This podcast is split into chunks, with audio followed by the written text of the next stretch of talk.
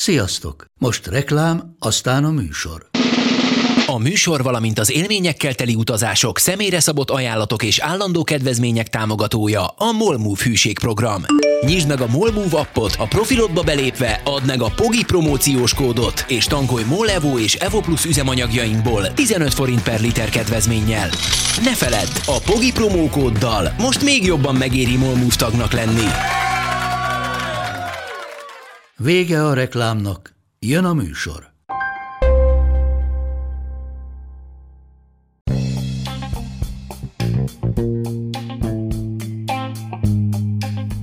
Ez itt a Pogi Podcast. Pogácsa Zoltán közgazdás, szociológus, politikai gazdaságtani podcastja a globális gazdaságról a klímaválság, az automatizáció, a digitális gazdaság, az egyenlőtlenségek és a posztdemokrácia korszakában.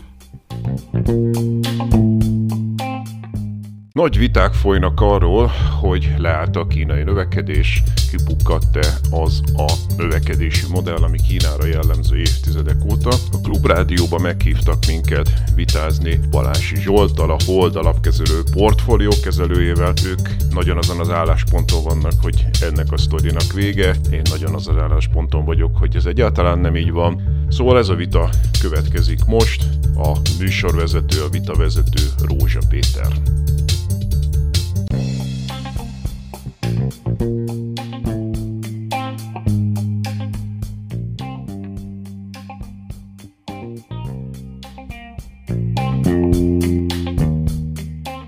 Jó napot kívánok! Érdekes vita alakult ki a közgazdászok körében, persze nem csak Magyarországon, a világon mindenütt foglalkoznak ezzel a kérdéssel. Egyesek azt mondják, hogy a múlt év 2023 gazdasági nyertese Kína már hosszú évek óta, mások azt mondják, hogy a kínai fejlődés megtörni látszik.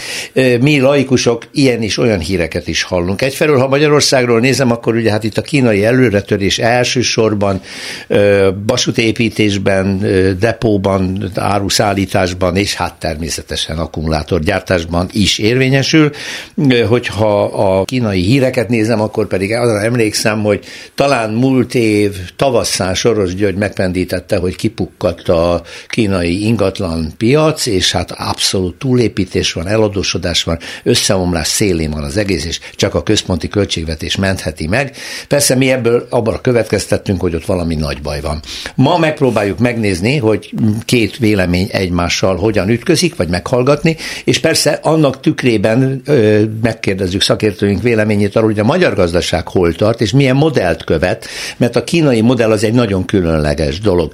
Ö, tehát avval kezdjük, hogy Kína mit csinál, hol tart, és utána ott lesz a végén a műsornak, hogy mi Magyarországon, a magyar gazdaság milyen kilátásokkal bír. Más részről.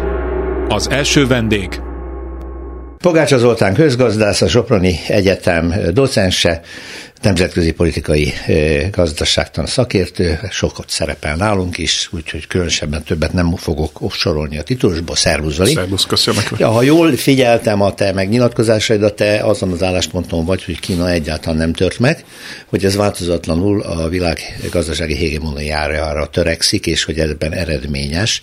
És ezek a negatív hírek, az ingatlan lufi, a válsághelyzetek, hogy komoly személycserék vannak a kínai kormányban, és emögött pénzügyi válság sejlik föl, arról mi a véleményed?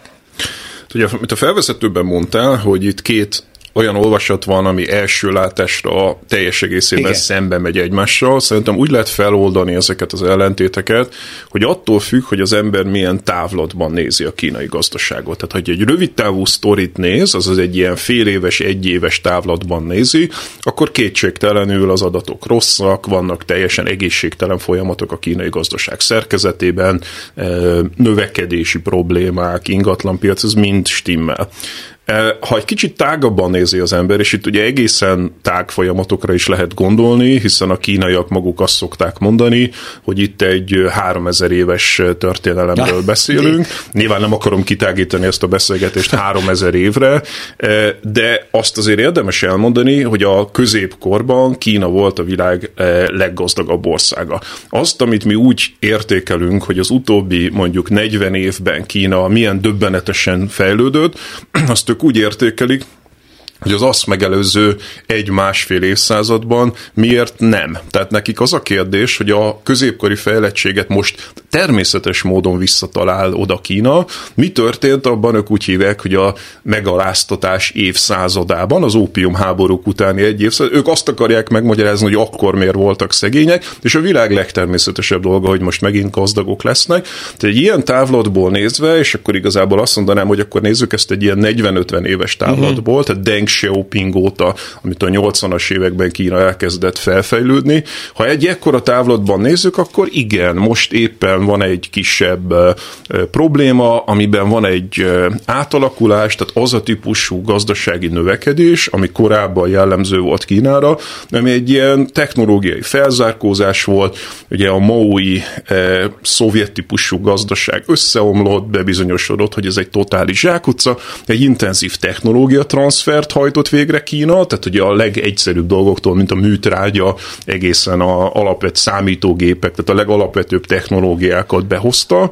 Eh, ehhez egy olyan gazdaságszervezési modellt, amit egyébként látott, hogy Japánban, Tajvanon, eh, Szingapurban, Dél-Koreában működik. központi hatalom mellett központi állami dotációkkal működő magántőke. Amit úgy hívnak, így, hogy hívnak. távol-keleti fejlesztő állam. Tehát ennek a távol-keleti fejlesztő Ez állam. Orbánnak nagyon tetszik, de mégsem követi Magyarország, de majd van, erről beszélünk. Abszolút, tehát ugye ez az a modell, amiről Matolcsi György teleírta a magyar sajtót, hogy ez a jobboldali felzárkózási modell, és ez kétségtelenül így is van, csak nem ezt csinálja Magyarország. Tehát, hogy ezt a modellt... Hát nem biztos, hogy Európában ezt meg lehet csinálni. Szerintem meg mint lehet csinálni. Európai Uniós állam, de ez más. Szerintem meg lehet csinálni, de ez majd egy későbbi vita. Jó. Szóval ezt a, ezt a gazdaságfejlesztési modellt átveszi Kína, és egy ilyen felzárkózásba kerül. De most szerintem, és ugye ez egy export vezérel, tehát az is nagyon fontos, hogy ez kell a világgazdaság többi része, ami felszívja ezeket. Na, ez a különbség a 3000 éves fejlődés és a jelenlegi között, hogy most a világban dominál a kínai gazdaság. Régen nem volt ekkora hatása, ilyen globális És hatása. szerintem ez az, amit most látunk, hogy a kínai gazdaság az elérte azt a szintet, hogy már nem technológia adaptor, tehát nem átveszi más hanem országok, hanem, hanem élére került egy csomó technológiában, hosszan tudnám sorolni, ötödik generációs mobil, nemzetközi űrállomásuk van, mesterséges intelligencia, akkumulátorgyártás, elektromos autók, chip, szolár, stb. De nincsenek most vége, ez nem terítődött? Ö, nem, ez szerintem pont ezekben az években történik, és igazából erre van egy válasz, hogy az Egyesült Államok nagyon erősen odalépett, és azt mondta, hogy ácsi, ez veszélyes, tehát hogy nem az van, amit gondoltunk, hogy majd szépen 30-40-50 év múlva Kína eléri a mi fejlettségi szintünket, közben demokratizálódik, hanem az történt, hogy egyrészt nem demokratizálódott, sőt, még autoriterebbé vált, másrészt pedig pedig azt mondta, úristen, egy csomó kulcs technológiában a kínaiak a fejünkre nőttek, és először az Obama kormányzat gyengén, majd sokkal erősebben a Trump kormányzat odalépett, és azt mondta, hogy egy csomó technológiát, leginkább a chip technológiát, itt nem adjuk most már át Kínának, ez visszaveti a kínai gazdaságot egy csomó hát szempontból. De ott van az Európai Unió, ugye van der Leyen azt mondta, nyilván nem maga találta ki, hát ez egy valószínűleg a bizottság álláspontja volt, hogy gátat kell vetni annak, hogy a kínai elektromos autó azért olyan nagyon olcsó, mert szabálytalanul állami támogatásra állítják elő, ami ugye piacellenes, és ilyen módon torzítja. Tehát akkor diszkriminálni kell a kínai árut. Erre két dolgot tudok mondani. Az egyik az, hogy a világ összes felzárkózása így működött, tehát hogy Európában is Igen. PP dotálunk dolgokat, tehát nézzük csak meg mondjuk a közös mezőgazdasági politikát. Tehát, hogy a, ha valami, valahol nincsen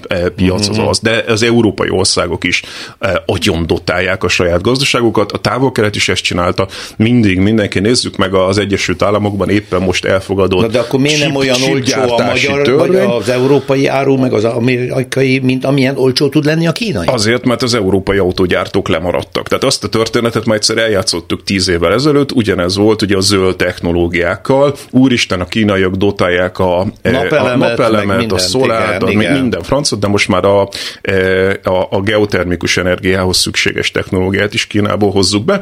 Jaj, jaj, jaj, csinálni kell valamit, eltelt tíz év, semmi európai gyártók térképen nincsenek, Kínából hozunk be mindent. Ugyanez van. Mm. Másik, amit tudok erre mondani, zöld átállás van. Közös érdeke az emberiségnek, hogy minél hamarabb, minél zöldebb technológiák legyenek. Ha azt mondja az Európai Bizottság, hogy a kínai kormány támogatja a zöld technológiákat, akkor mondjuk azt Európában, hogy ez egy szuper dolog, és csináljuk mi is. Akkor az Európai De Unió is csináljuk. támogassa. Hát ez Illetve az, tehát, csináljuk, csak nem elég Hát hatékonyan. nem az lenne az adekvát válasz, hogy akkor megpróbáljuk mindenfajta kereskedelmi intézményekkel kívül tartani a kínai gyártókat, hanem az lenne az adott adekvát válasz, hogy akkor mi is írtozatosan nagy arányban kezdjük el dotálni az európai autógyártást, ő is álljon át a zöld technológiára, és akkor közben versenyezzen Kínával is, de az emberiség közös érdeke, hogy minél több e-autó legyen minél hamarabb. Ha már az áraknál tartunk, hogy közhelyes dolog, de nem tudom, hogy mennyire igaz, mert nem vagyok ennek egyáltalán szakértője, hogy ugye Kínában rendkívül olcsó a munkaerő. Persze, hogy olcsón tudnak előállítani tömegesen borzasztó mennyiségű árut így, és versenyképesen olcsóbbak, mint bárhol a fejlett kapitalizmusban. Na jó, de hát erről szól a piaci verseny, nem? Tehát, hogyha az ember kinyit egy közgazdaságtan tankönyvet, akkor az az van benne, hogy hát az nagyon jó a fogyasztónak, hogyha lehet, akkor a gyártó minél olcsóbban állítson elő dolgokat, és akkor a fogyasztó olcsóbban kapja, ezért szuper állítólag a kapitalizmus. Na jó, de hát a kapitalizmus azért demokratikus viszonyok között alakult ki, ahol nem eng- megengedhető a Nem, kizsákmányolás. a, de, a, de Mármint ez a, típusú, kapitalizmus, a kapitalizmus kapitalizmus. 600 évvel ezelőtt alakult ki, akkor egyetlen egy demokratikus ország nem volt még a világon. Az első mai értelemben vett demokratikus országok a 20. században Ez alakultak ki, akkor már 500 éve volt kapitalizmus, tehát köze nincsen akkor, a kapitalizmus. Akkor a kapitalizmust visszafoglalja a demokratikus fejlődés. Nem, egy nagyon fura Na és hát nagyon bonyolult viszonyban van tényleg. Vele. Egyébként a legtöbb felzárkózás eh, autoriter viszonyok között történik. Tehát, hogyha megnézzük azt, hogy Japán, Dél-Korea, Szingapur, Tajvan és manapság Kína, ezek egytől egyig autoriter gazdaságok voltak, amikor eh, óriási felzárkózást produkáltak. Tehát ez egy nagyon bonyolult dolog, hogy milyen viszonyban van a kapitalizmus a, eh, a, a demokráciával. Ezt ugye Magyarországon is látjuk, hogy miközben a demokráciánk minősége romlott, közben meg ömlik ide a működő tőke.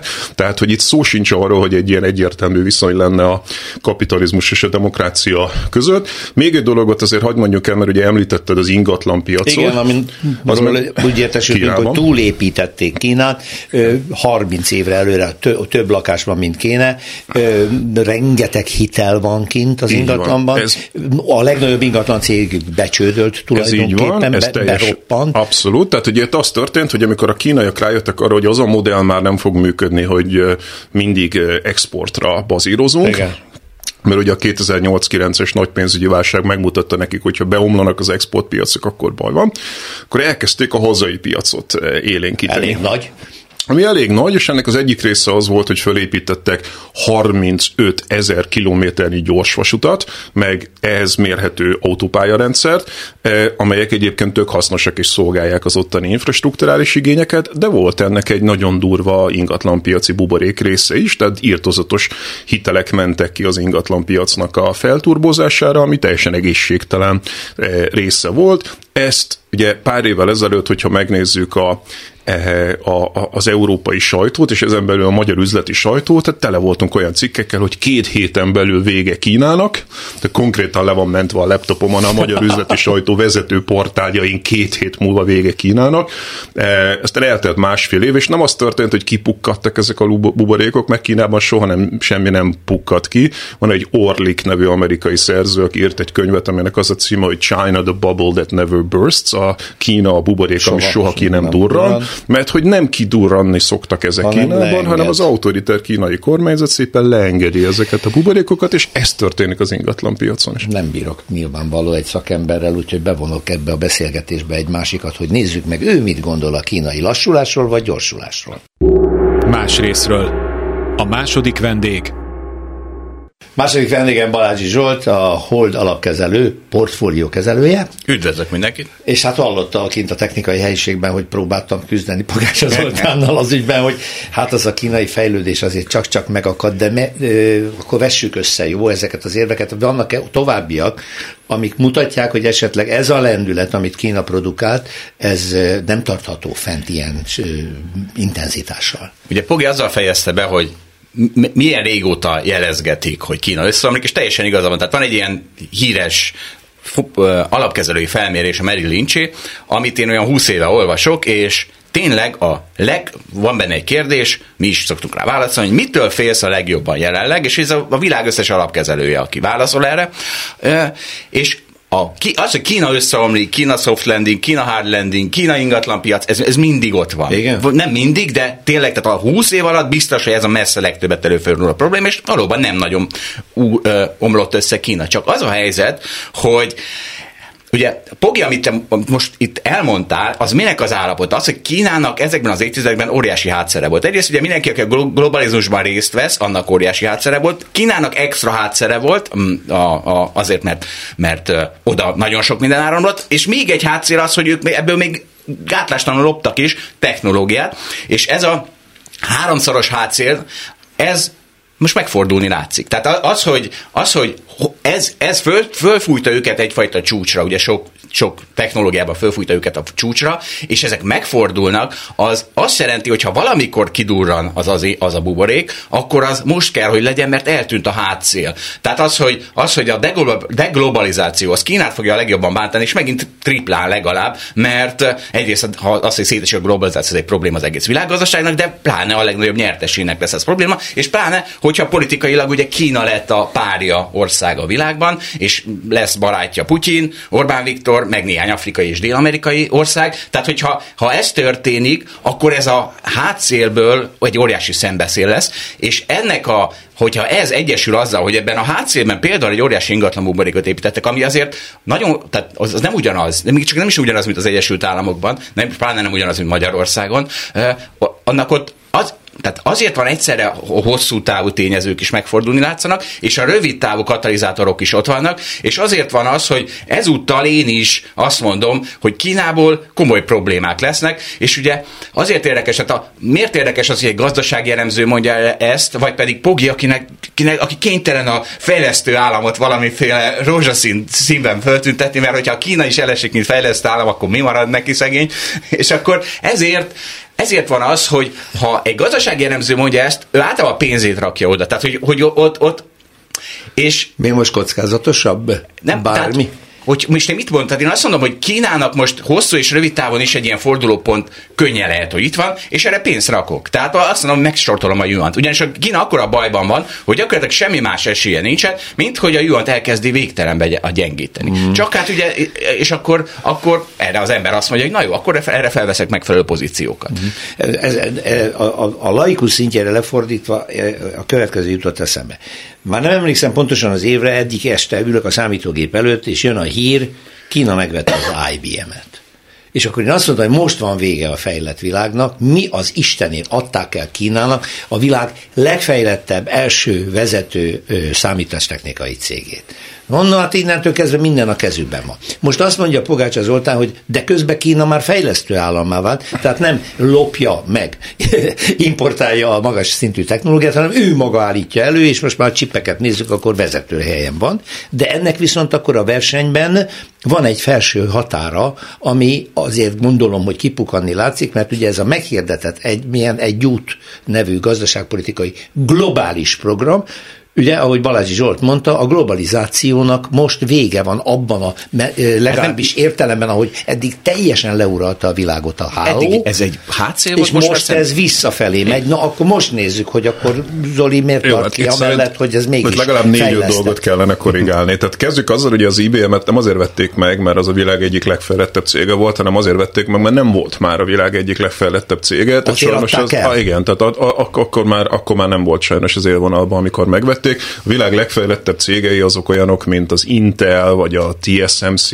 eh, vagy az ESML, tehát hogy azok már más cégek. De ez egy mellékes téma. Eh, a, a fejlesztő államot nekem nem kell megvédenem, a fejlesztő állam azt köszöni szépen kitűnően megvan, tehát olyan országokban, mint Szingapur, eh, Taiwan, Japán, Dél-Korea szuperül muzsikál a fejlesztő állam, tehát hogy egyáltalán nem szorul az én védelmemre. Az, hogy milyen hátszere volt Kínának, tehát ugye az, hogy most a deglobalizáció elkezdődött, azért az nem azt jelenti, hogy visszamegyünk oda, hogy a világgazdaságban ilyen autonóm gazdaságok vannak, csak azt jelenti, hogy az az eddigi exponenciális növekedés, ami volt ilyenekben, mint kereskedelem, export, import, beruházások, stb., az mondjuk stagnál, tehát leállt és egy, egy tetőzött, és egyelőre nem látjuk, hogy ebből mi lesz, lehet, hogy ez egy egy csökkenés lesz, lehet, hogy egy kis idő után újra nekirugaszkodik. Jelenleg annyi történt, hogy ez megáll. Tehát nem arról van szó, hogy visszamentünk a... Csak Kína esetén fordul vissza, ugye, mert Kína egy politikailag párja ország lett. Tehát, de, de meg ez, ez lett a következő, amivel nem értek egyet. Tehát párja ország lett a nyugat számára, tehát az amerikaiak azt mondták, hogy akkor most már senkinek kereskedjen Kínával, ehhez van, aki így, van, aki úgy viszonyul, de hát közben ott van Kína számára hatalmas harmadik világ. Tehát egyrészt maga Kína belső gazdasága is hatalmas, másrészt ott a térségben Kína elképesztően domináns, tehát az olyan országokban, mint Vietnám, vagy eh, de még Szingapúr is, egyébként a tajvaniak is rá vannak szorulva, tehát ott a térségben nagyon erős Kína. Afrikát én nem írnám le, tehát Afrika a következő pár évtizedben a, a világ legnagyobb fejlődését fogja produkálni például eh, E, lélekszámban, tehát hogy ott rengeteg mindent el lehet adni, ott iszonyatos Latin Amerika, tehát hogy Oroszország, tehát ami, ami éppen teszi tönkre magát, és totálisan rászonul a kínai importra, tehát hogy azért még van a világnak rengeteg része azon kívül, hogy Európa és, e, és az Egyesült Államok, és ami viszont, ami viszont a legjobban vitáznék, az ez a koppintós sztori. Tehát, hogy ez a, ez a, amit Magyarországon mindig mondanak, hogy a kínaiak koppintottak. Hát az, mi az, hogy? Hát őrület. Hát... Nem azt akarom, nem azt vitat vitattam, hogy a kínaiak kopintottak, hanem azt vitattam, hogy más nem kopintott. Ja. Bocsánat, amióta kapitalizmus van, mindenki kopint. Tehát ha valaki megnézi, hogy az Egyesült Királyság, Anglia hogyan lett gazdag, úgy, e, urak, hogy az antwerpeni e, textilgépeket szétszették, és átcsempészték Angliába darabonként, komponensenként, majd szépen összerakták Angliába, és így jutottak technológiához. Így indult a textilgyártás az Egyesült Királyságban, és amióta a világ világ mindenki folyamatosan koppin. Ha valaki megnézni a japán gazdasági csodát, akkor ügyek vannak abból, hogy a mitsubishi és hasonló cégek az 50-es, 60-es években koppintottak, mindenki mindenkiről koppint, de ez ma már nem így van, tehát ma már a kínaiak nem koppintók, ma már a kínaiak technológia vezetők. Tudom, de, az előbb felsorolt iparágakban ma már Kína élen jár, és nem pedig koppint. Ennél szofisztikáltabban gyűjtötte a tudást Kína. Nem felejtem el azt az egészségügyi szakembert, aki a nemzetközi világban nagyon elismert, most nem fogom mondani a nevét, sorra mesélte el az utóbbi tíz év olyan konferenciáit, ahol megjelentek kínai delegációk, 6-7 ember, és észrevették, hogy tulajdonképpen soha nem csinálnak semmit, nem szólalnak fel, gyűjtik az információt, jegyzetelnek, felvételeket készítik, viszik haza, nagyon ügyesen. Okay, erre azt nagyon neked, ügyesen. Erre azt mondom neked, Péter, hogy van még a világban mondjuk 150 közepes fejlettségű ország. Ezek ezt mind megtehetnék. Miért nem csinálja ugyanezt Egyiptom? De hát pont e- Egyiptomban azért, mert... miért nem építenek gyorsvasúti rendszert, nemzetközi űrállomás, Törökországban, Azerbajdzsánban, azért, mert a kutya nem ment Egyiptomba gyorsvasútat építeni, amit aztán lekopinthattak volna. Tehát Egyiptomok nem tudtak elmenni Németországba. Miért lekop... mentek a németek Kínába? Azért, mert a, a kínaiak megvették ezeket a technológiákat. Nem, bocsánat, a Shanghai De... Siemens vasút az nem olyas valami, amit, ami, ami a piac miatt ment oda, hanem azért, mert a kínaiak megvették a Shanghai, az, a Siemens-től a gyorsvasutat, majd lekopintották, és ma már a világ legjobb mágleses vasuta is. Nekem nem az a bajom, hogy ez egy bestelen módszer, hanem az, hogy megszűnik ez a lehetőség. Tehát, hogy az, ez eddigi hátszél volt, most már szembeszél. De, de, de, de, bocsánat, ez egyszerűen nem ez történik. Az történik, hogy a kínaiak ezt lekopintották, továbbfejlesztették, és a világ különböző részén adják el. Most nyitották meg Indonéziában az egyik gyorsvasúti izéket, ugyanegy Kazasztánban, Ez igaz lesz néhány, néhány, a csipben is élen vannak. De valójában az ESML gyár gépei nélkül nem fogják tudni továbbra sem megcsinálni. Az, az, megint egy, az megint egy külön sztori, azt vitassuk de nem, meg külön, nem, nem csak de azt mondom, technológiában eladják világszerte, tehát hogy azt a, azt, azt a uh, hibát szoktuk elkövetni, hogy azt gondoljuk, hogy mi vagyunk a világ közepe. Nem, Európa nem a világ közepe, még az Egyesült Államok szerint hatalmas nagy világ van, fejlődő országok tucatjaiba tud Kína eladni technológiát, és ezek az ő technológiájukat fogják használni. Nem Európa. Ez népesség számban, mekkora az, Európa 500 millió ember, az Egyesült Államok 330 millió ember, és összesen 8 milliárd ember él a Földön. Tehát kicsik vagyunk ahhoz képest, amekkora piacon De még gazdasági potenciálban ez nem így van.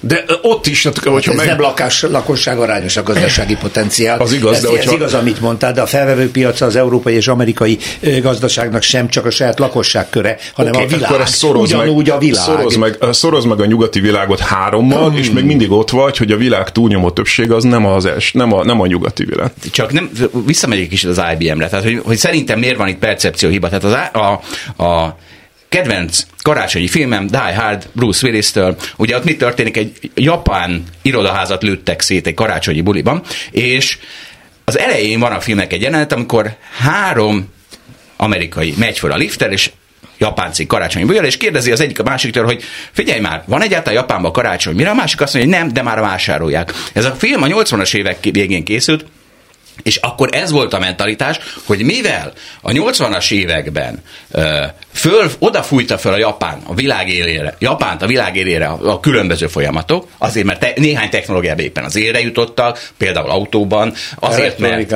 azért mert, mert iszonyatos hitelállomány épült ki Japánban, és ugyanez van most Kínában. Tehát Kínában pont azon a pillanatban vagyunk, világos, hogy más lesz, vagy lehet, hogy más lesz a kimenet, na de az a, a percepciónkat az befolyásolja, hogy volt egy óriási hitel, buborék, vagy van a, Kínában. Egyébként figyelj, az a fejlesztő állam, ez, nekem van arról grafikonom, hogy az állami cégek Kínában kb. harmad olyan hatékonysággal működnek, mint a privát cégek Kínában. Tehát azért a fejlesztő államnak óriási hátrányai vannak, mert hiszen ugye a, a piac mindig előnyben lesz egy központi döntéshozóval szemben, ilyen szem hatékonyság szempontból, és, és tehát pont, én a pont azt érzem, hogy mivel Kína, tehát tényleg lehet mondani azt, hogy chipben, vonatban, egy csomó mindenben Kína élen van. Intelligenciában. Mesterséges intelligenciában. De ez mind azért van, mert ezek a hátszerek odafújták. És amikor ez megfordul, akkor, és most úgy tűnik, hogy megfordult, akkor akkor, akkor nem, nem lehet kivetíteni ezt a dinamikát tovább. Én most már három dolgot szeretnék eh,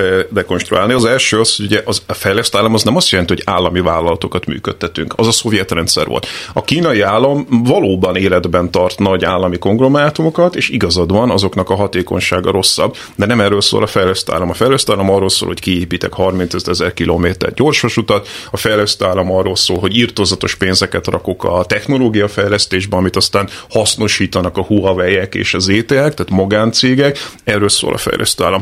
Japán, amit ugye állandóan példának hoznak ki, hogy a Japán, lámlám Japán évtizedeken keresztül gyorsan fejlődött, majd utána stagnálni kezdett, és Kínának is elkerülhetetlenül ez a sorsa. Japánnak sem ez volt elkerülhetetlen a sorsa. Japán nem leállt, Japánt leállították. Ott konkrétan az történt, hogy annyira a fejére nőttek az amerikai gazdaságnak autóban és elektronikában. Most Kínában is ez van. Tehát most Kínában is ez van. Jap- Kínát is leállítják éppen. Na. Pontosan. De, ez, de azért ez nagyon fontos elmondani a hallgatóknak. Japánt leállították. 1986 pláza egyezmény, javaslom mindenkinek, hogyha számítógép előtt ül, nézze meg a Google-ben. Szerintem az egyik legfontosabb dolog, amit Magyarországon senki nem tud, hogy mi volt a pláza egyezmény. Ez az volt, hogy az amerikaiak bekérették a japánok, az NSK, az a fra- francia és az angol pénzügyminisztert, és azt mondták, gyerekek, holnaptól 50%-kal leértékeljük a dollárt, és 50%-kal értelmszerűen föl, fölértékeljük a jent, és ezen kívül kvótákat és mindenfajta kereskedelmi korlátozásokat fogunk bevezetni a japán termékekre. Gyakorlatilag leállították Japánt, és ezt kénytelenek voltak elfogadni, mert ugye a japánoknak nem volt hadsereg. Ez állította le Japánt. Utána mi történt? Ebben van hasonlóság. A japán jegybank elkezdett fújni egy buborékot, ami valóban kidurrant. Utána Magyarországon mind a mai napig azt mondják, hogy Japán stagnál, de Japán réges-régen nem stagnál. Az Abenomics nevű program, ami egyébként arról szól, hogy gyakorlatilag az állam, és nagyon leegyszerűsített pénznyomtatással stimulálja a gazdaságot, dinamizálta a japán gazdaságot. Japán messze nem, messze Pogi, nem az- stagnál már nagyon világos. régen. Az elmúlt tíz év az nem volt olyan rossz Japánban, mint az, az előtti megelőző húsz év, ez ez már nem igaz, hogy stagnálna Japán. Na de, hát ugye, tehát, tehát tavaly egy százalék, tavaly előtt egy százalék növekedés, tehát azért nem, nem, nem azt történt, hanem az korábbi, nagyon pocsék, tényleg stagnáló évekhez képest most már egy százalék növekedés van, tehát nem, nem azért nem Gyakorlatilag infláció nélkül, tehát hogy azt van, is tegyük van, hozzá, hogy. Kínában is, és Japánban is, tehát miközben nálunk Európában, Magyarországon 25% de egy átlagos Európai Uniós ország is 15 nyi inflációt kapott, közben sem Japánban, sem Kínában gyakorlatilag nem volt De ez infláció. egy baj, Pogi, ugye az infláció az minek az orvossága, a hitelnek az orvosság, és Japán, meg Kína Kína a legeladósodottabb országok, akár befelé, akár kifelé. Tehát, hogy ez baj, hogy Kínában és Japánban nincs infláció. Mind a kettő befelé van eladósodva, tehát hogy ez nagyon-nagyon fontos, hogy mind a két ország befelé van eladósodva. Tehát mindegy, minden, minden, és ez, minden... ez a következő, amiért nem lehet nagy duranás egyébként, mert ha befelé vagy eladósodva, tegyük fel, mi történik Kínában. El vannak adósodva az önkormányzati cégek, meg el vannak adósodva az ingatlan cégek. Oké, mi történik? Ezeket az adósságokat a kínai állam a könyvére veszi. A kínai államnak minimális adóssága van, tehát mint állam alig van adóssága. Már kifelé. Sehova. Sehova. Se befelé, se kifelé ja, nincsen adóssága. 30% per GDP-re emlékszem, tehát valami írtó alacsony, ehhez képest mondjuk Magyarországnak 80, Görögországnak 185, 180. tehát az Egyesült Államoknak mindegy, hogy hova könyvered azt a 100-200 százalékos Nem mindegy, mert hogyha az, a kínai állam holnap mondjuk a könyvére veszi ezeket az adósságokat, és egyébként meg nyomtat annyi juant, amiből ezt kifizeti, akkor semmi nem történt az égvilágon. Ezt csinálja Japán, ezt csinálja Japán évtizedek óta. Erre szokták mondani a főáramú neoklasszikus közgazdaságtan számomra, hogy ebből infláció lesz, de nem lett, tehát látjuk Japán esetében, de hogy nem lett Japán belőle. is ennek ellenére azért stagnál. De figyelj, hogyha ez nem a... stagnál, most beszéltük hát meg, nem, nem hát stagnál. Egy százalékra fölment a növekedés. Tavaly, de hogyha megnézed az Abenomics óta, Japán egy írtózatosan gyors növekedésben volt, és stimulálták végre a japán gazdaságot. Meg, infláció Fél nélkül. és másfél százalék közti növekedések vannak Japánban az elmúlt tíz évben. Nem, ennél sokkal gyorsabb, de ez egy nagyon fejlett gazdaságnál nem lehet 10 persze, persze, ez, ez. Világos, csak hogy ne, na, de... de ezt szerintem még mondjuk el a hallgatóknak, hogy egy szegényebb országnál tök oké a 10 százalékos növekedés. Ahogy egy gazdaság közepessé válik, ott azért már egy 3-5 százalékos növekedés, ez tök oké, megint csak. Tehát nyilván egy, egy, egy fejlettebb ország már nem fog 10 százalékkal növekedni, nagyon szeretnénk mi Magyarországon egy 3-5 százalékos növekedés. Uh, ahogy, ahogy Kína fejlődik, nyilván egyre lassulni fog a növekedés is. Ugye Na most nem is tudom, melyikkel kezdett. Ha már megemlíteszed a kínai növekedés és a fejlesztő Tehát ugye Kínában azért ez a, ez a GDP, ez úgy nézett ki, hogy ugye mivel tehát, hogy azt mondod, hogy fejleszt állam csak létre az infrastruktúrát, csak nem mindegy, hogy mennyiből hoz létre, és hogy mennyire. Ugye most az, ingatlan piac, ez végül is valahol ez az infrastruktúra része. Van egy csomó irodaház, ami tök üres, meg egy csomó lakás, ami tök üres. Tehát, hogy... Ez egy buborék volt, Zsolt. Ez egy, ez egy bugyuta rossz buborék volt, Na, nem hát- szabadott hát... volna sose csinálni. Azért csinálták egyébként, ugye ezt is mondjuk el a hallgatóknak, mert az adórendszer úgy néz ki Kínában, hogy a helyi önkormányzatok első számú bevételi forrása az az, hogy eladják a földterületeket ingatlan spekulánsoknak, és ebből élnek a helyi önkormányzatok meg a De régiók. Ez egy rossz a lakosságot kiszolgálva. Kiszolgálva nem, nem, nagyon lehet, nem nagyon lehet megtakarítani, tehát nincs elég megtakarítási forrás, ezért ingatlanba takarítottak meg a kínaiak, amit tudom én az hát ali... tegyük hozzá, hogy miért, mert ott egy olyan remek fejlesztő állam, amíg nem engedi, hogy a kínai juanodat dollárban tartsad, amelyik nem engedi, hogy kiutat. Tehát, hogy rengeteg probléma van Kínában, tehát ez, az, az, az, az, az, ez a része, tehát az ingatlan buborék része, szerintem itt nincs vita Csak köztünk, ez, az ez egy rossz dolog volt, leengedték, és hogyha megnézed a, a hitel kihelyezéseket az elmúlt mondjuk egy évben, akkor az látszik, hogy szépen fokozatosan kiszedték az ingatlan piaci szektorból, és a termelő szektorokba rakják át, és ott van köztünk vita, hogy szerinted itt vége a történetnek, én meg azt mondom, hogy egy paradigmaváltás van Kínában, tehát az, hogy mondjuk tavaly több e-autót adtak el Kínában, mint bárhol a világon, és, és a mint, a, mint, a, mint a világ többi részén, tehát újra fogalmazom, több e-autót adtak el, és gyártottak is Kínában, mint a világ többi részén. Tehát itt egy olyan paradigmaváltás van, ugye a BYD nevű cég, ami most ami ugye befektet Szegeden, ez tavaly utolérte a Teslát, és valószínűleg idén Na, meg fogja itt jött az, amiről az Európai Unió elnöke beszélt, ugye vál a bizottság elnöke, hogy az a mérhetetlen és ellenőrizhetetlenül nagy állam állami dotáció, amivel olcsón tudja előállítani ezeket az elektromos autókat, ezzel az európai és amerikai piacot versenyszabályoktól eltérő módon, nagyon finoman fogalmaztam, letöri. Igen, Erre hát mondtam, hogy tessék ez, dotálni az európai autópiacot. De én meg nem azt mondom, hogy tessék dotálni az európai piacot, mert ugye Kína, ezzel a, ez a dotáció az egyrészt az olcsó munkaerő, tehát hogyha valahol az olcsó munkaerő számít, akkor, akkor ott például, tehát az, ugye azt mondod, hogy a Japánt megölték a növekedést, az, hogy le, leölték a, a, a ilyen további gyengülését. Na de hát rengeteg olyan ország van, ami a gyeng, a deviza gyengülésre építi a gazdaságát, sajnos most már Magyarország is egy kicsit ilyen, de hát Törökország, Argentina, Venezuela. A világ összes fölzárkozó országa a deviza, tehát leértékelésre építette a, felzárkózását. Nem az... tudsz olyat mondani a világgazdaság történetében, hogy egy felzárkozó ország ne használta volna a, ez az igaz. árfolyam De ugye ez csak ott, ott segít sokat, ahol alacsony a hozzáadott érték. Tehát, hogyha neked... Nem... Lásd a pláza egyezmény, amiről az előbb beszéltem, hogy az Egyesült Államok kezdte elveszteni a vezető szerepét, 50%-kal leértékelt, rákényszerítettek egy 50 50%-os leértékelést a dollárra, tehát az a japánokra, tehát gyakorlatilag még a legerősebb országok is használják a leértékelést, nagyon magas hozzáadott érték mellett is. Tehát az egy a magyar közgazdaságtudománynak egy tök általános, nem tudom, fura a tévedése, hogy a, a leértékelés, mint eszközt, azt kidobja a kukába, miközben gazdaságtörténetileg ezt mindenki mindig használ. De, de Pogi, azt nem, azt nem tagadhatod, hogy ez csak az alacsony hozzáadásnél ad sokat hozzá. Tehát azért nem, tehát érted, hogy most csak mondtam, Tesla de, vagy, de, de, de, Zsolt, most mondtam, az Egyesült Államok így tudta letörni Japán szárnyalását. Nem ez vár most Kínára is, is, akár az Egyesült Államok és az az meg, hogy, az meg, hogy olcsó a, a, a bér, tehát még egyszer, ez a közgazdasági könyvek egy, egyik első fejezete, ami arról szól, hogy gyerekek, ha valaki olcsón tud termelni, akkor olcsó lesz majd az áru a fogyasztónak, és ez tök jó. 30-40 éve arról szól a neoliberális gazdaság, hogy fölveszünk menedzsereket arra, hogy egyébként fogja vissza a béreket a cégekben. Tehát ez a cost cutting, a költségek visszafogása, az emberek béreinek a visszafogása, ez 30-40 éve az első számú versenyelőny a világon. Ha ezt Kína csinálja, akkor ez rossz, hogyha ezt egy amerikai vállalat csinálja, visszafogja a béreket, akkor ez De jó. Nem, hogy van ez? Ugye ez úgy van, hogy a, ott ez a versenyelőny, amit most mondtál, a menedzsereken keresztül, az a versenytársakkal. Tehát akikkel már óriás, tehát nagyon hasonló a hatékonyság, ott már ez egy, ez egy nagy erő. Tehát akkor egy szegény ország nem versenyezhet egy gazdag nem, Én nem mondtam, hogy nem versenyezhet, hanem azt mondtam, hogy rengeteg olyan ország van, ami ezzel próbál versenyezni, és sehova nem jutott Törökországa. Így van, ez az én érvem, ezért mondom azt, hogy ennyivel is sokkal többet tud Kína, hogy a Törökországokhoz és Egyiptomokhoz képest Kína a hozzáadott értéket tudta növelni. Tehát ma már, ugye régen Kína egy ilyen a 60 centes, 60 centes ország volt, ma már egy 6 dolláros ország. A kínai bérek ma már nagyjából a, a, a bulgár, román béreket kezdik el elérni, azok meg a magyar. Tehát ma már Kína nem egy olcsó ország, főleg a tengerparti övezetekben a kínai bérek ma már meghaladják a magyar béreket. Azt hiszem az a baj, hogy te mindig kiemeled azokat a pozitívumokat a kínai gazdaságból, ami én még kiemelem a negatívumokat. Ezért, és, és ezért, vagyunk itt, ezért hívtak meg minket. És a kérdés az, hogy melyik, melyik csak a tünet, és melyik, a, a, melyik mutatja a valódi, a valódi problémákat, vagy jó, jóságokat. És akkor 2020 nekem ez mindig egy olyan jó példa, mert ugye a, akkor nagyon gyorsan fel volt gyorsítva ugye a koronavírus.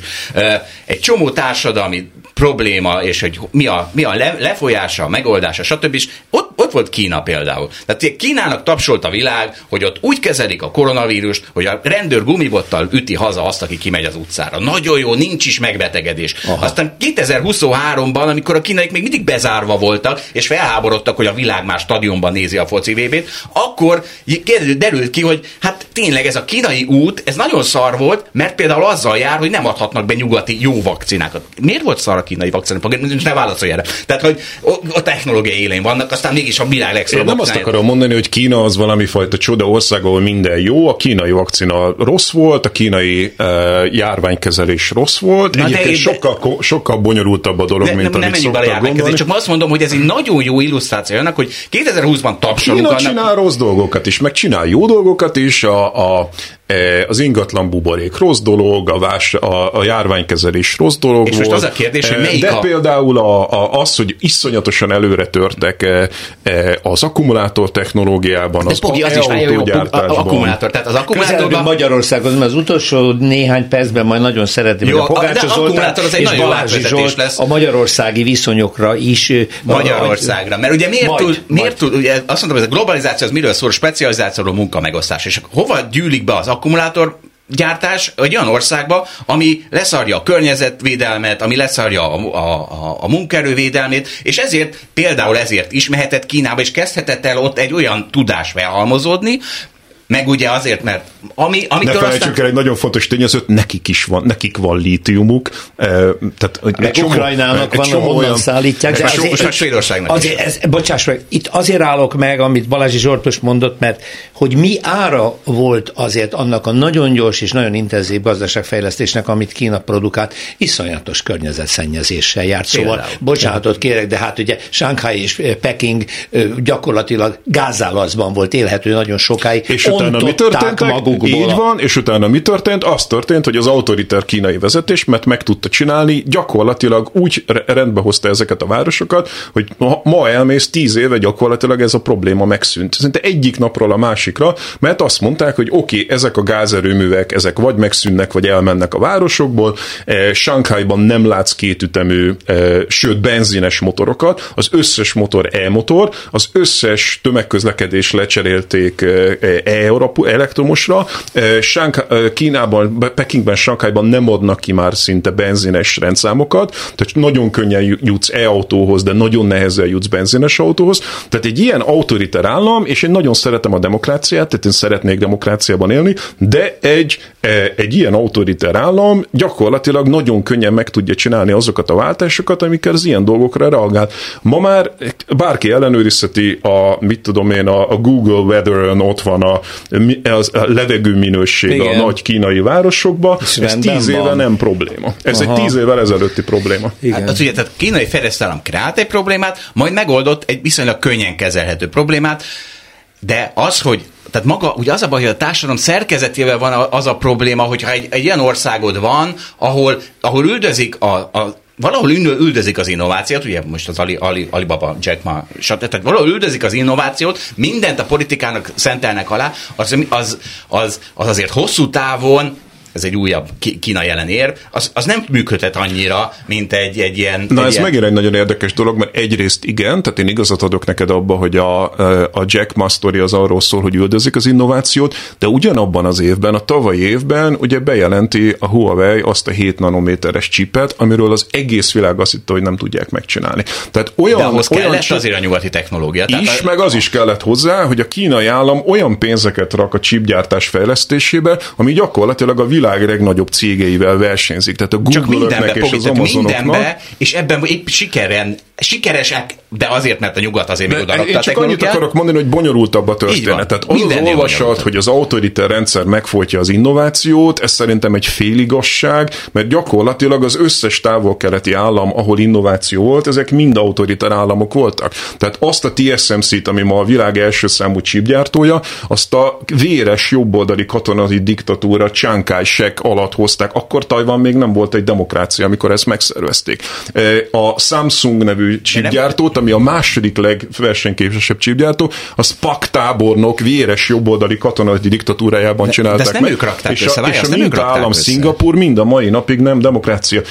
Na de hogy ott jött létre, de nem, a, nem, a, nem az ottani állam egy, miatt egy, egy, egy Morris Chang nevű ember rakta össze, aki korábban a Texas Instruments-nél dolgozott, oda ment Tajvanra, és megszervezte. Most erre lehet azt mondani, hogy ebben egy csomó amerikai technológia van, meg holland technológia van. Meg, meg a globalizáció, a, mert az összes nyugati cég elkezdett igaz, de, Ez mind de... igaz, de, hogy, de, hogy, de azóta már a TSMC technológiája vezető, azóta már a Samsung technológiája vezető, és ez, erre mondom neked, hogy miért nincsen ugyanez Szlovákiában, miért nincsen ugyanez Egyiptomban. Tehát mi az, amiért a távol-keleti fejlesztő államok ezt meg tudták csinálni, és egy hosszú listáját Szerintem ennek kulturális alapja is van, hogy egészen más a hozzáállása az ázsiai embernek a munkához, a fejlesztéshez, egészen más igénye van, egészen ö, kevésbé kell egy központi hatalomnak attól tartania, hogy nagy a lakossági nyomás az életszínvonal emelkedésére. De a kultúra meg a gazdaság az nem két dolog. Tehát pont ez az, hát ezt mondom, hogy ezen összefügg. a ponton a szociológusok azt szokták mondani, hogy az a kettőség, amit az emberek feltételeznek, hogy van a kultúra, meg van a gazdaság, az egy... Az hát egy, én az ezt egy, mondom, hogy összefügg. Valójában az a kettő az egy. Hát tehát bocsánat, a kultúra a gazdaság. Hogy ne, tehát a japán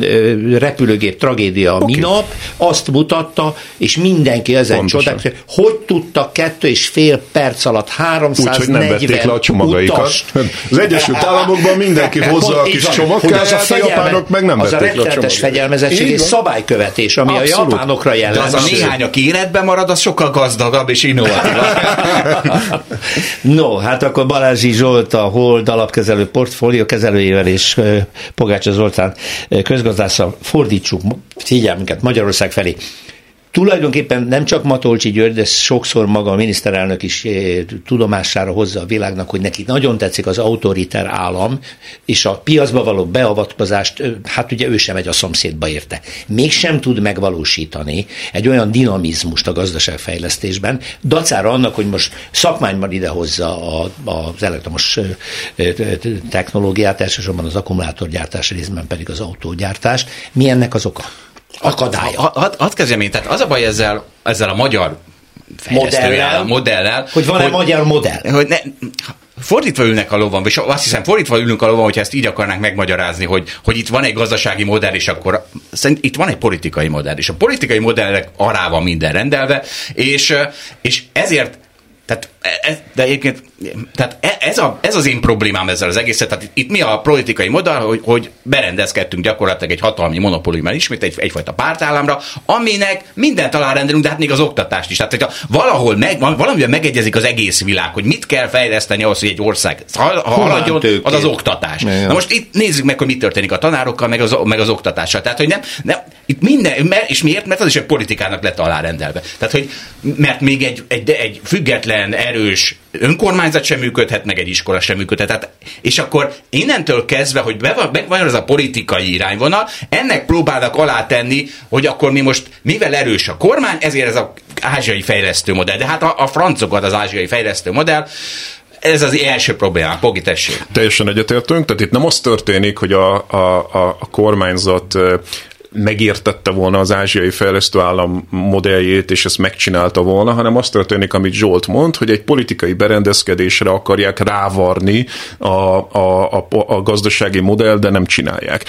Azzal nem értek egyet, ami a kérdésedben implicite benne volt, hogy nem tudja dinamizálni a magyar gazdaságot, mert szerintem pont arra játszik most a magyar kormányzat, hogy 23-24-ben baj van, de 25-től elkezdenek ezek a beruházások termelni. termelni. Jön a BMW, a CATL, 30-ra ezek mind ki fogják futni magukat, tehát 25 és 30 között Magyarországon szerintem olyan boom lesz, hogy a, az ezek ezt ellenző ellenzék szerintem esélytele lesz a választásokon, mert olyan mereven beálltak az ellenző pozícióba az ellenzékiek. Hogy bármi történik, hogy bármi, csak... 25 és 30 között Magyarországon fel fog futni a GDP, nem nagyon tud más történni, hiszen hogyha a BMW gyár elkezd termelni, a CATL, a BYD, ezek elkezdenek termelni, itt óriási gazdasági növekedés és lesz ezeken segít a forintgyengítés, mert ezek ezek alacsony hozzáadott értékű. Pontosan. Nagy. És akkor itt van a probléma, és ezért mondjuk azt, hogy ez nem kelet vagy nem távol-keleti fejlesztő állam, mert ez önmagában csak annyi, hogy a, a német eh, feldolgozóipar alacsony hozzáadott értékű,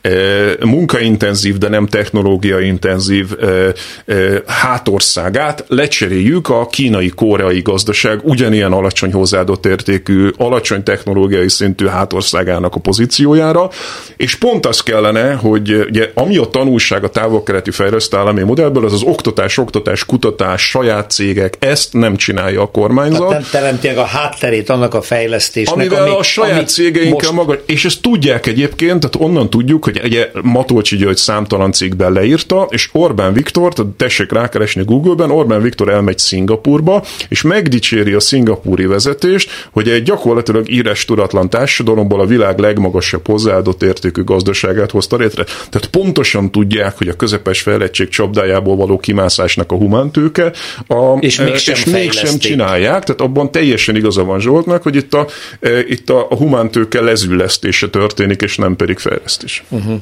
Az az elitellenesség, ami egy politikai szándék csupán, és politikai indítatása van, hogy az egyetemekkel, a közoktatással, a középfokúval is és az alapfokú oktatással is azt csinálja, amit visszafejleszti, tulajdonképpen zülleszti ez a politikai krédó fölülírja a gazdasági racionalitást igazából. Igen, és visszatérve erre, tehát ugye mikor lenne jó Magyarországnak az, hogyha bejönnek ezek a, ezek a magas technológiával rendelkező akkumulátorgyártók, hogyha egyre több magyar beszállító Igen. lenne, szépen a know-how leszivárogna Magyarországra. Igen. Az autógyártókkal se ezt láttuk. Tehát az autógyártók is bejöttek, és ilyen szigetként termelnek, és nagyon-nagyon picit szivárog be. És ezek a kínai akkumulátorgyártók például, ugye azért jönnek ezek, mert ahogy mondtuk, hogy például Kína berakja a környezetszennyezést is, mint vagy egyfajta értékteremtést, ez most Magyarországon is működni fog. És tehát visszatérve az akkumulátorgyártókra, Lakatos Péter volt nálunk a World After Earth podcastben is, mondta, hogy ők, mint videóton, és a videóton az pedig piacvezető ilyen, ilyen speciális akkumulátorok gyártásában, Igen. oda ment ezeket az akkumulátorgyártókhoz, akkor beszéljünk meg valamit, hogy mit tudnánk mi beszállítani, és oda rakták elé, nem is értették, hogy miről van szó, eléraktak kínai, csak kínai nyelvű prospektusokat, és mutatták a tíz éves szerződést a kínai beszállítókkal. Tehát, hogy, hogy ez a modell, amihez az kéne, hogy valahogy integrálódjon a magyar gazdaságba. gazdaságba ez a tudás, ez, ez teljesen kizárt. De nem, de én ezzel nem értek egyet. Szerintem itt sokkal nagyobb mozgástere van a kormányzatnak. Ugye mi erre egy jó példa? Nézzük mondjuk a Belgrád-Budapest gyorsvasutat, ahol igenis a magyar kormány ki tudta brusztolni, hogy ott jelentős magyar részvétel volt a, ebben a projektben. Tehát ha azt mondja a magyar kormányzat, hogy oké, okay, jöjjön a CATL Debrecenbe, de működjetek együtt a Debreceni Egyetemmel, ahol csinálok egy baromi jól megfinanszírozott akkumulátorkutató intézetet, eh, meg egyébként ott eh, startupokat eh, próbálok rászervezni. Szerintem ezt lehetne csinálni, ugyanezt a BYD-val Szegeden. De Te... lehet, hogy a kínai meg a koreai befektető azt mondja, hogy köszi, nem kérem. Ezt, akkor viszont ne Csak, jöjjön. Tehát, hogy hát akkor, ez az. Akkor de, de, de, de, de, mivel azt mondtuk, hogy ez politikai elrendeltség, hogy ezek a kínai és stb. akkumulátorjátok jöjjenek be, ezért nincs, még sincs jó alkupozícióban a magyar a kínaiaknak kormány. óriási szüksége van arra, hogy megjelenjenek Európában. Tehát azt kiváltani, amiről korábban beszéltünk, hogy ugye kvótákat és vámokat raknak a, az elektromos autókra, ha Kínából exportálod Európába, azt úgy lehet megkerülni, hogy ezek a Magyarországon gyártó dolgok, ezek Európai Uniós termékeknek fognak minősülni, Számítani. és ezért nem érvényes rájuk a kvóta. Tehát nekik óriás, de az, Na, ami, de mégse él a az, kormány a ezzel. Ez, de ami történik Debrecenben, és ezt azért megint mondjuk el a hallgatóknak, az nem egy magyar-kínai díl, az egy német-kínai díl. Ah. Tehát azoknak a bateriknek a nagy része az a német, német autóiparba fog bekerülni. Itt Németország dílelt le Kínával Magyarországon. Jól és Magyarország és Németország már tudná azt mondani Kínának, hogy gyerekek, jöhettek, de, de. az a csere, hogy itt a magyar-német gazdaságnak technológia transfer és van. Ez, ez, ez a POG ezzel rámutatott még egy politikai elrendeltettségre, hiszen hogyha azt mondjuk, hogy Magyarország is nagyon úgy tűnik sajnos,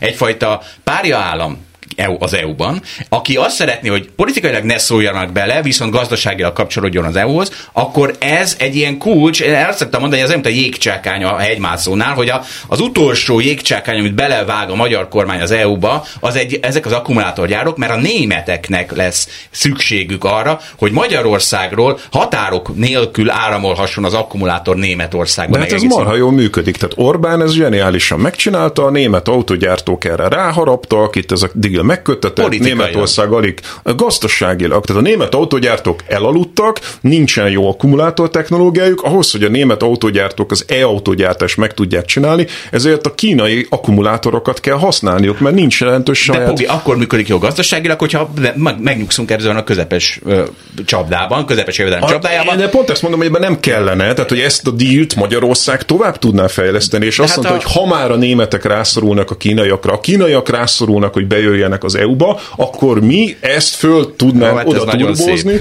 Én tudom, hogy én egy, egy, egy, egy optimista de... ember vagyok, de szerintem itt van de hát még mindig meg az van tér. Hát még mindig van mióta itt vannak, és nem, nem nagyon integrálódtak a magyar gazdaságba. De ez a magyar, ez nem a németek sora, ez a magyarok sora. Tehát az, hogy 30 év alatt a magyarok nem voltak képesek mondjuk Győrben e, igazából, vagy, vagy Kecskeméten rácsatlakozni erre, hmm. és nem fejlődött ki egy autonóm magyar autóipar, az nem a németek sora, az a magyarok sora sara, mint ahogy az is a magyarok sara lesz, hogyha úgy hozzuk ide a kínai-koreai gyártás, hogy megint nem tudunk rácsatlakozni. Hát erre csak azt tudom mondani, hogy nemrég voltam Amsterdamban, és ilyen kis pici autók rohangálnak bent a városban, ilyen kis elektromos autó, annyira pici, hogy éppen csak két ember bemegy, ez a bevásárlókocsi a gazdagoknak, és rá van írva, na mi van ráírva a kocsira? Bíró. És megkérdeztem, mi ez a bíró? Tehát ez a feltalálónak és a gyártónak a neve, és az kicsi. Ez egy magyar fickó. Tehát mi, miért van itt? Hát mert Magyarországon nem kellett. Hoppá.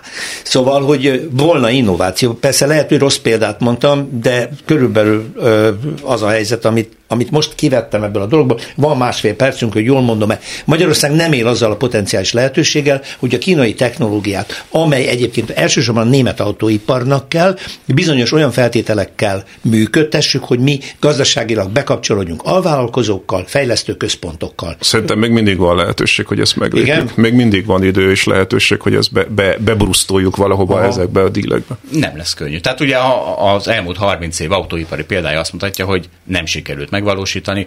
Meg hát amit itt, itt nem, ez nem Zsolt mondott, hogy 10 éves beszállítói szerződése van a kínai akkumulátorgyárnak, a kínai. A technológia folyton változik, az akkumulátorgyártásban nagyon gyorsan változik a technológia, a BYD, vagy a CATL 10 évvel ezelőtt sehol nem volt, nem is létezett szinte. Olyan gyorsan változik az akkumulátorgyártás, hogy minden, minden évben van lehetőség a becsatlakozásra. Nagyon szépen köszönöm az elmúlt egy órában Pogács Zoltán közgazdásszal, a Soproni Egyetem docensével és Balázsi Zsoltal a Hold alapkezelő portfólió kezelőjével beszélgettünk. Hát ezt lehet folytatni, reméljük, hogy erre sor kerül. Sonfai Péter szerkesztő nevében köszönöm a figyelmüket. Minden jót, viszont hallásra, viszontlátásra.